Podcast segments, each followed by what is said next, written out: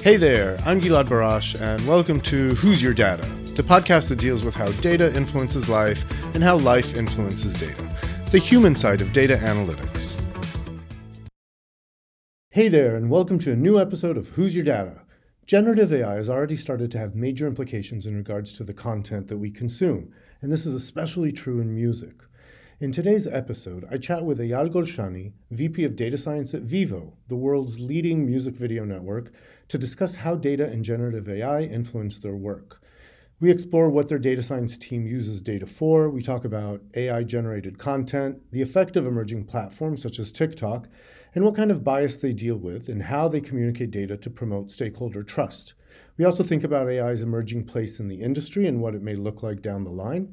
And lastly, Eyal shares with us what he looks for when hiring for data science roles. Let's get to the interview. Okay, Eyal, thank you for coming on Who's Your Data podcast and welcome. Thank you. So can you start by telling us a little bit about your background and how long you've been doing data science in the entertainment industry? Started working, quote-unquote, data science proper over 10 years ago. Before that, I actually used to work in the aerospace industry. After working there for close to a decade, I decided I wanted a bit of a sea change. The big words at the time wasn't data science, was actually big data. And started looking into it, and then I came across data science, and the more I read about data science, I realized I was already doing a big part of data science anyway. I did a master's of business analytics, and at the same time also started applying for data science jobs, and then kind of moving into data science and actually entertainment was simultaneously. I found a job at Sony PlayStation as a senior data scientist analyzing gameplay behavior at Sony PlayStation. And that's where I also fell in love in the entertainment space, digital media. Nice. So having worked in other domains as well, like aerospace, would you say there's anything unique about data science in the entertainment industry? It's a personal answer, which is, for me, it was fun. I say it's personal because for some people it'd be like just I need a job, but I typically find that if you go around my company and you see why people work there, you'll see people are ex-musicians or people have a really strong passion for music. You will find that people who work in the entertainment space has a very strong flair for entertainment, and they do it because they're extremely passionate about it. And you might not see that if you ever go into other fields. So it seems to me when I think about data science in any industry, and especially in an industry like this, what is interesting to me about data science in such an industry is around the data that's being collected, the algorithms and the things, the tasks, the mechanisms, and the goals of using data science. In this case, I assume that the data is collected and used for the following purposes that I think are rather common. Increasing subscription base, selling ads on the platform, maybe improving recommendation of the recommendation engine. Is there any other big use case that data is used for? No, I think the way my analogy that I keep in the back of my mind of how I think about the industry is a museum where you're showcasing a piece of art. And that piece of art in this case is a music video. And the job of the museum is to build an exhibit and price the exhibit accordingly. And in essence, everything I do is in kind of service of that, of how can I surface the exhibits the artist has built and package it in a way that's the most attractive. And then both from an exhibit people want to go and see, but also from an exhibit people want to go and pay good money to see. So. And I would imagine you really try to personalize the exhibit to the museum visitor. Sometimes you can, sometimes you can't. Some of our channels that we showcase our information on are linear channels in nature. So it's TV broadcast. Mm-hmm. So there is some level of personalization, but when you're doing full national coverage, there's only so much you can do. But even within that, there's some limited abilities to kind of do personalization. There's seasonal events that happen, East Coast versus West Coast. There's some abilities to kind of make it more personal. In the past few years, there's been a lot more thinking about privacy and restrictions on data that is collected or that can be used. Anything from, GDPR in Europe or CCPA in California that really restrict what you collect and require the users to opt in, perhaps, and given the ability to opt out. Have any of these data privacy policies and awareness affected the industry and your ability to collect and utilize data? Is there less data collected or more restrictions on what you can do with it? I think one of the key AI people from Google said that the secret sauce is never in the algorithm, the secret sauce is in the data. So the more limits you have on your data, the less ability you have to be able to build models with increased accuracy. So yeah, the implication was we had to kind of find ways of building models with less grain in mind. So things like dealing with aggregates as an example. There's a good ways and bad way of looking at it. The kind of net downside way of looking at it is the increased accuracy. The plus side way of looking at it is it's more robust for the future. You have to be, if you build it in the right way, once those restrictions come into place, you're well set up to be able to continue working in a kind of a cookieless environment. Yeah, you bring up an excellent point in terms of the deprecation of the third-party cookie that Google has been threatening for years. I think it keeps getting moved. You're right that building the mechanisms now that will deal with it, even though cookies are still available, is going to make it more robust in the future. Just in general, a question about, in your opinion, I think one of the biggest issues with the transition from cookie-based to cookie-free, when there is no longer tracking on users through third-party cookies, is the issue of measurement, of how today when you utilize cookies, you can then also track and follow and see whether the users click or go to a certain page and see if whether it's your ad was useful or the recommendation was useful, et cetera. But once they're deprecated and gone, you're not going to be able to follow them and see if what you did worked. It just becomes a slightly different way of measuring things. You can deal with things like aggregates less extent, but at least it's directionally tell you whether you're moving in the right direction or not. There's things like switchback testing.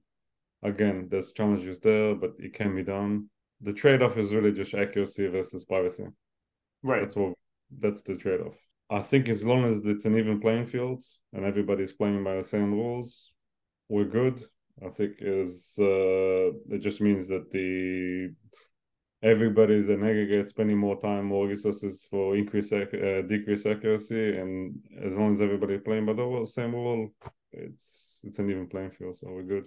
So to me, two of the biggest shifts in the entertainment industry and music in the past few years have been streaming and now AI-generated content. So let's talk about AI-generated content for a minute, whether it's deep fakes in videos or AI-generated music, like let's say somebody creating a version of Drake songs being sung by Cher, which God only knows why somebody would do something like this, but I guess there are evil people in the world. I think that it's yet to be determined what's going to happen. So there's a couple of things to that question. First one is, will you be able to detect if somebody uses AI-generated content in a video? Some of it is very obvious, like the Cher example you just provided. It's the artists, that they wouldn't do something like this, and it seems off. But there's a more nefarious version of that, which is the ability to be able to come up with lyrics that are in the spirit of a certain artist. So you could pick an artist who's extremely talented with writing lyrics, so let's just say Ed Sheeran. If you can use the AI to generate content that are in the spirit of that artist, in essence, you are taking away their intellectual property, their gift, so to speak, and you're commoditizing it. And that's the bit that's a bit more difficult in nature to kind of detect.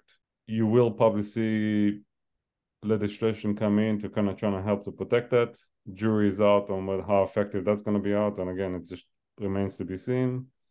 But the best way I can kind of think of it is looking at the past and look at what happened, what was successful or wasn't successful in the past. And the best example I can kind of think of is the Napster and versus iTunes versus YouTube. And throughout history, it's shown that if you standardize and take advantage of it, i.e., you can use it for a fee, you have a much better job than simply trying to play whack-a-mole and trying to catch people out. Like I said, it remains to be seen. We're kind of early days, so we don't really know how things are going to play out.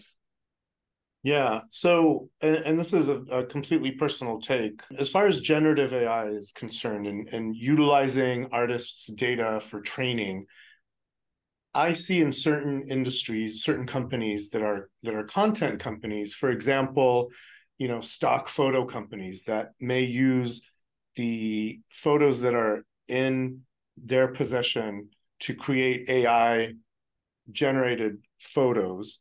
And I think there are some companies that do this and some companies that have decided not to do this. But, and there are copyright issues as far as utilizing this artist content in order to train their models. Do you foresee any kind of scenario where, entertainment companies, music companies, labels would use artists' content to train LLMs to do something, like you said, create a new genre or something like that? Or do you foresee that the use of AI in the industry would be around more, like you said, discovery and figuring out what's fake and the traditional use cases that we mentioned before? Again, this is a very personal take as opposed to any official government company position. You can spend resources and you could probably do find there might be a way of actually detecting whether somebody made use of your intellectual property in doing it, but it's going to be extremely difficult, extremely laborious, time-consuming, and again, you're playing whack-a-mole. How effective is it? Deeply skeptical. Whether companies do it, I don't think companies are going to be the one doing the stock music generation. No, I think that's too much liability in doing it. I figure it's more like individual creators who have nothing to lose. They're starting from the bottom, so any leg up they can do, and it just, from a game theory perspective, it's just a no-brainer for them. Yeah. Not that I'm endorsing it. No, of course. This is all personal opinion. One of the other things, just again, around content is a question that I've always been interested in. It seems that in recent years, artists have been utilizing, new channels like TikTok. It almost seems like the point is to go viral rather than to have a traditional hit, because that's what the kids are listening to.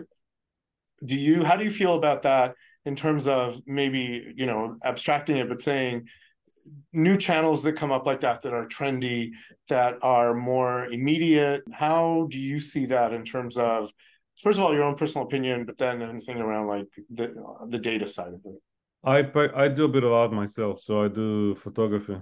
The type of photography that I do tends to be for my own personal enjoyment, out of the feeling to create something that essentially is a reflection of me and something that I want to be able to look back in 10 years' time and still want to look at it.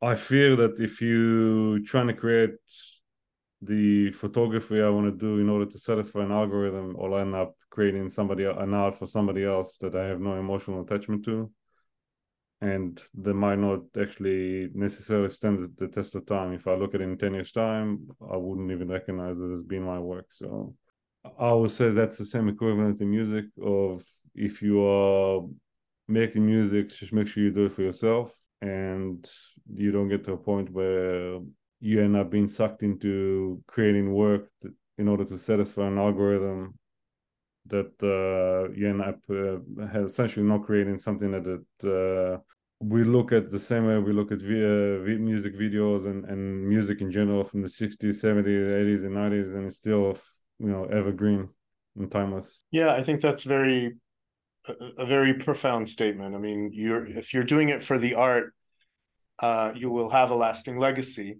If you're doing it for the likes and the viral TikTok, then you'll make some money, but then it'll be. The episode's in the name, viral. Yeah. So one of the things that interests me in general when I talk to anybody, any data people from any industries, around the kinds of biases in the data that they have to deal with. And so I wonder, for in your industry, what kind of biases do you deal with in that data and that you collect, and how do you address it? And just as an example, you know, one of the things that working in ad tech that I found, one of my favorite stories of, you know, people, and it comes down to people also understanding what the data is and what's in it and what isn't in it. In ad tech, when we're using people's online behavioral digital signals, as far as what websites they visit, what apps they used, what geolocation they were at that their phone registered, you know, that's the kind of data that you have. And so that's the kind of, that those are the kind of questions that you can ask in order to get meaningful answers. And remember that one client that we worked with wanted to target retirees in retirement villages that did not use smartphones or the internet. And, you know, we had to come back and say, literally, there is no data that will support what you're asking. That's not even in our universe of data, because you really have to understand the data and what it can give you and what it doesn't, and what it skews to. In our case, it skews to people that use the internet and use smartphones. Otherwise, they're not represented in the data. Do you have any kinds of biases that you deal with, that you think about when in the data that you collect? I think the issues that I typically deal with are not all that different from other industries, which is you have a relatively small number of artists that made it all the way to the top, and you have essentially like a pyramid. I don't like using that word, but it's just there's a whole layers of artists beneath who hasn't made it, and somewhere in between. But it's those small group of artists who have made it to the top of the game and top of the industry is how do you balance between giving them the stage they deserve by, you know, being there, but also giving some of the other artists the opportunity to also break it in as well. Particularly if you're starting all the way at the bottom and you're anonymous, you are struggling, and you are struggling against an overwhelming number of other artists who are the same boat as you. I look at it as wanting to give those people the fair shot. From a perspective of programming channels or surfacing recommendation, it just it adds a bit more interest for people who are more experimental in nature. They like to listen to new type of videos. They like to discover new voices, but also there's the people who don't. The people who just want to listen to the big names. So it's about remembering there's two type of camps or spectrum. Mm-hmm. And being able to service both for them. So that's obviously has downstream implication on the algorithms and algorithm design and how we think about modeling data, balancing sets, etc. I think it's really interesting that you mentioned that, and then you put it that way, because I come across that, and I think it's something that's universal in certainly in analytics and presenting data. You know, looking at predictive analytics, I always say that there is a balance between showing data that will reaffirm the clients, the business stakeholders' belief and confidence in the data, i.e. things that are intuitive to them, and showing things that are new and non-intuitive and are surprising, so that they actually get value out of the analysis. Because if you skew too much to one side, if you only show them things that they already know, it's boring. But if you show them new things, too many new things that are unintuitive and that they don't necessarily believe or they think are surprising, then they have less confidence in the data and they're not sure that it really is working for them. So always finding that balance of showing enough to give them confidence in the data and the process, but then enough new stuff to actually be interesting and meaningful. The known artists are the anchor, the familiar and the safe. Yeah. Whereas the new artists are the exploration and the excitement. Yep. And really what you want to do is deep in and out of safety to explore. Yes. Yeah. And I guess with, you know, it's an art to kind of feel, certainly with, you know, clients that you work with, and it would be much harder for you to do it on a personal level, but to really get a feel for the comfort level of the stakeholder of how much exploration they're willing to tolerate. True. It's different for different people. Depending how much you want to go into psychology, there's a lot of underlying reasons. Yeah, and I think that's what makes it so fascinating. Doing the data science part is just the beginning of it. Then communicating it to the stakeholders is a whole other art. Speaking of communicating to stakeholders, you know, as a data strategist, one of the biggest challenges that I see is convincing business stakeholders to prioritize and trust the data-driven decision-making. As we mentioned, it's a whole art of communicating it so as to convince them. And so speaking about the entertainment industry in general, in your opinion, what has your experience been with stakeholder buy-in, and what strategies do you use to present and convince people of especially the exploration and the non-intuitive things? My opinion on it has changed throughout the years, and I try to be looking at it a bit more holistically. Came to the conclusion, rightly or wrongly, that whether people are willing to trust you and be more data-driven is directly related to how competitive the industry is. Mm. The more monopolistic an industry is, the less likely or the less inclined or the less urgent it is to make use of analytics, analytical tool to make smarter decisions. With that in mind, yeah, that's kind of, I'll leave it at that. That makes a lot of sense. If the more monopolistic you are, the less incentive you have to try new things. Yes. Yeah. Because you don't have to. Because you absolutely don't have to. That's absolutely right. Yeah. In your opinion, in Skynet becoming self-aware and our machine overlords taking over, all of that notwithstanding, in your opinion, in the next few years, where do you see, whether it's generative AI or other methodologies, AI going in the industry in terms of its effect on your work? I'm giving you a personal opinion where I think it's going to go. Yes. I think it's going to become its own genre. I think it will commoditize some element of songwriting. And if I'm correct in my initial assessment, I think it might end up impacting how artists actually license out the creative thought process. I think I'm a really big believer that if you look hard enough, you'll find there's a lot of cyclical processes in life, things going in a circle.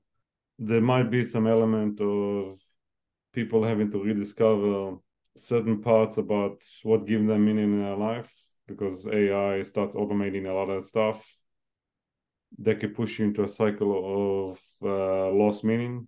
Then it just means that you have to reinvent yourself, like everything else, in order to actually find some sort of meaning. What is that going to look like? I'm not sure, but I just think it's going to be a catalyst for the next cycle of innovation. What I've heard and thought about that I thought makes a lot of sense is that, like you said, it's going to get so commoditized that at some point the standard is going to be AI-driven or AI-generated, and it's going to be the manual, handmade things that are going to be the luxury items, that it will be AI for the masses. And then if you want something made by humans, that's going to be something unique. Yeah, and the only way to prove it's unique is by going back to analog principles. Yeah, and paper, super basic stuff. I know that students, for example, have been asked to handwrite assignments because of ChatGPT, as an example. Yeah. Going back to my photography example, some of the most coveted cameras are handmade cameras in Germany. Leicas, as an example. It's the stuff that you end up discovering and rediscovering for the love of it. Analog photography making a comeback with people going back to film. Yeah. There's no logical, technical reasons to do it other than it's fun and it's for the soul. But also I think that, like you said, when you look at history, you see the creation of digital equipment, whether it's, loopers or 808 drums, also found a way to be part of a human creative process that was unique to artists. So it may be a question of humans and how they harness the power of AI to do something unique that is still human driven. Yeah. Okay, so it's time for hot topics. The one thing I want to ask you that is going on right now that has to do with creativity and AI is the writer's strike that's going on in Hollywood. And I know that you are in a separate industry, but I think, you know, you have some proximity, and I'd love to get your opinion on this, your personal opinion. But one of the issues that's going on right now with the writer's strike in Hollywood as it relates to technology is that, you know, some of their demands are, first of all, that there will not be AI involved in writing scripts. They don't want to be script doctors for AI written scripts where, you know, it'll write 80% of it and then they just have to go in and humanize the rest of it, among other things that they want, you know, minimum number of writers in a room and whatnot.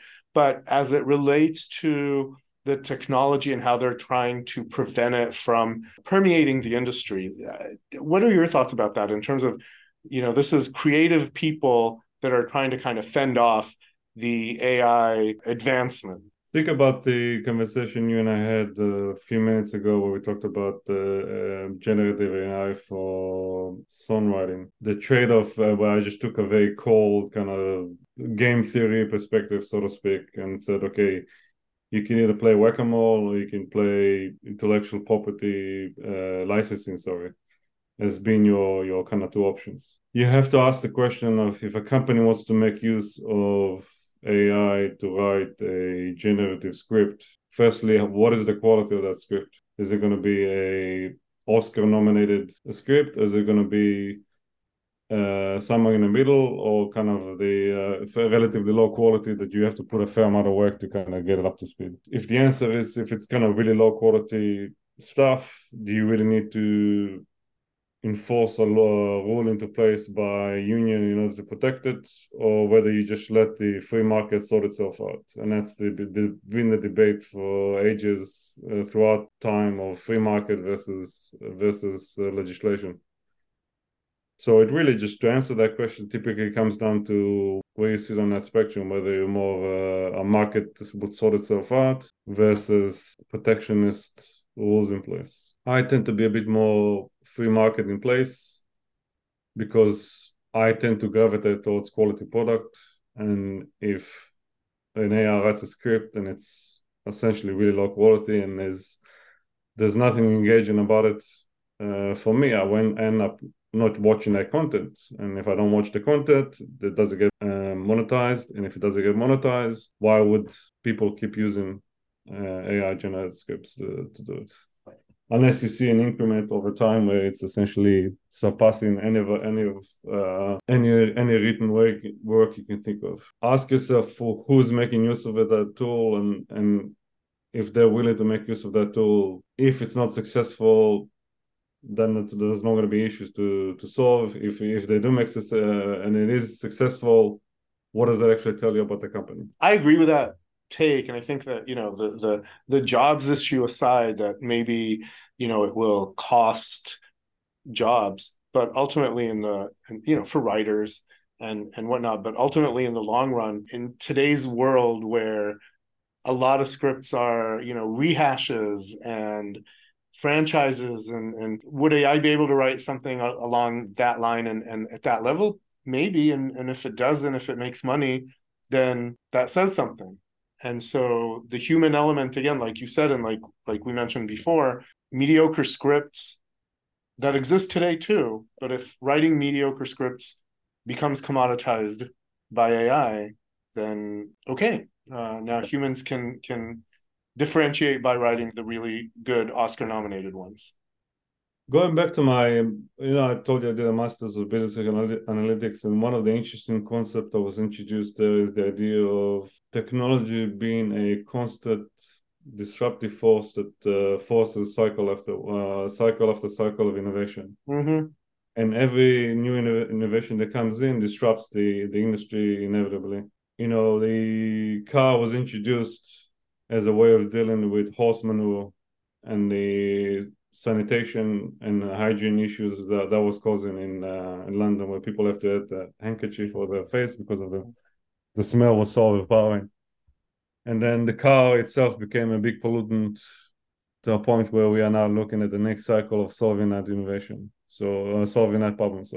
every new technology comes in, introduces way of solving the old problem by introducing new ones until the next solution comes into place, up until the game over, which is when you run out of intellectual ability to solve the problem with the chain problem we created. What you describe is a bigger issue than simply the writers. If you just zoom out for a second, if you're an accountant and all of a sudden the accounting can be modernized using AI and get 99% of the work done, and then the accountant simply ratify the work. What does that do to the accounting industry, the banking industry? You pick any industry that you can that relies on a fairly large amount of fairly mechanized processes that you can kind of model and modernize. They're going to come across the same issues. So it's not simply limited to writers and the writer's strike. The key is probably to find a way to, from the writers and from the creative people, from the accountants, from the bankers, how to harness the AI rather than be replaced by it. And that's what, as I always say when I'm asked, like, AI isn't going to replace you, but somebody who knows how to use AI will. But yeah, but that's the story of time of, yes. It's adapting to change, right? Yes. And so speaking of adapting to change, and if you have, if a data scientist, somebody who's new in the field, is looking for that change and is interested in breaking into the entertainment analytics business, what would you recommend that they learn or pay attention to in terms of, are there specific standard tech stacks or algorithms or methodologies that are common that they might want to familiarize themselves in order to break into the industry?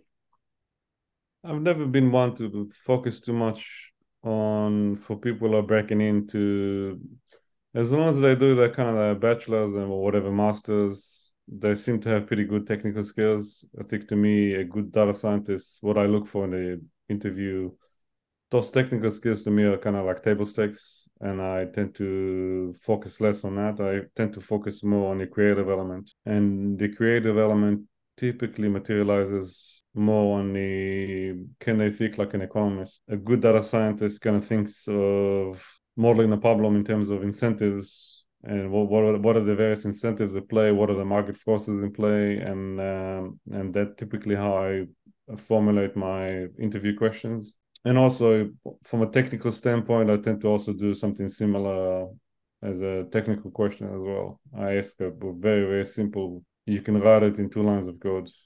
Mm-hmm. And I've had people who write it in and solve their problem in 2 lines of code. And I've had people who struggle for 45 minutes. And yet, at the end, it's kind of, I had to give up on a relatively straightforward, simple problem. Be attentive, ask a lot of smart questions, and think of incentives, read about game theory, read about books about economy, understand the industries, the market forces at play in the industry. I agree with what you're saying. I think in any industry, what I found and what I look for in analysts, because like you said, the technical part can be taught, but if you're able to connect it to the business side, to understand how to communicate with stakeholders and understand them and answer their questions in the terms that they understand, that is golden. Whenever I present to young data scientists, I always get asked the same questions of like, what sort of Python package should I learn? This, and I keep giving them this answers, whatever gets the job done. There is some level of standardization, so a company that wants to achieve economy of scale will kind of standardize to say, okay, you can only use the Python version such and such. But for the most part, it's never the technical.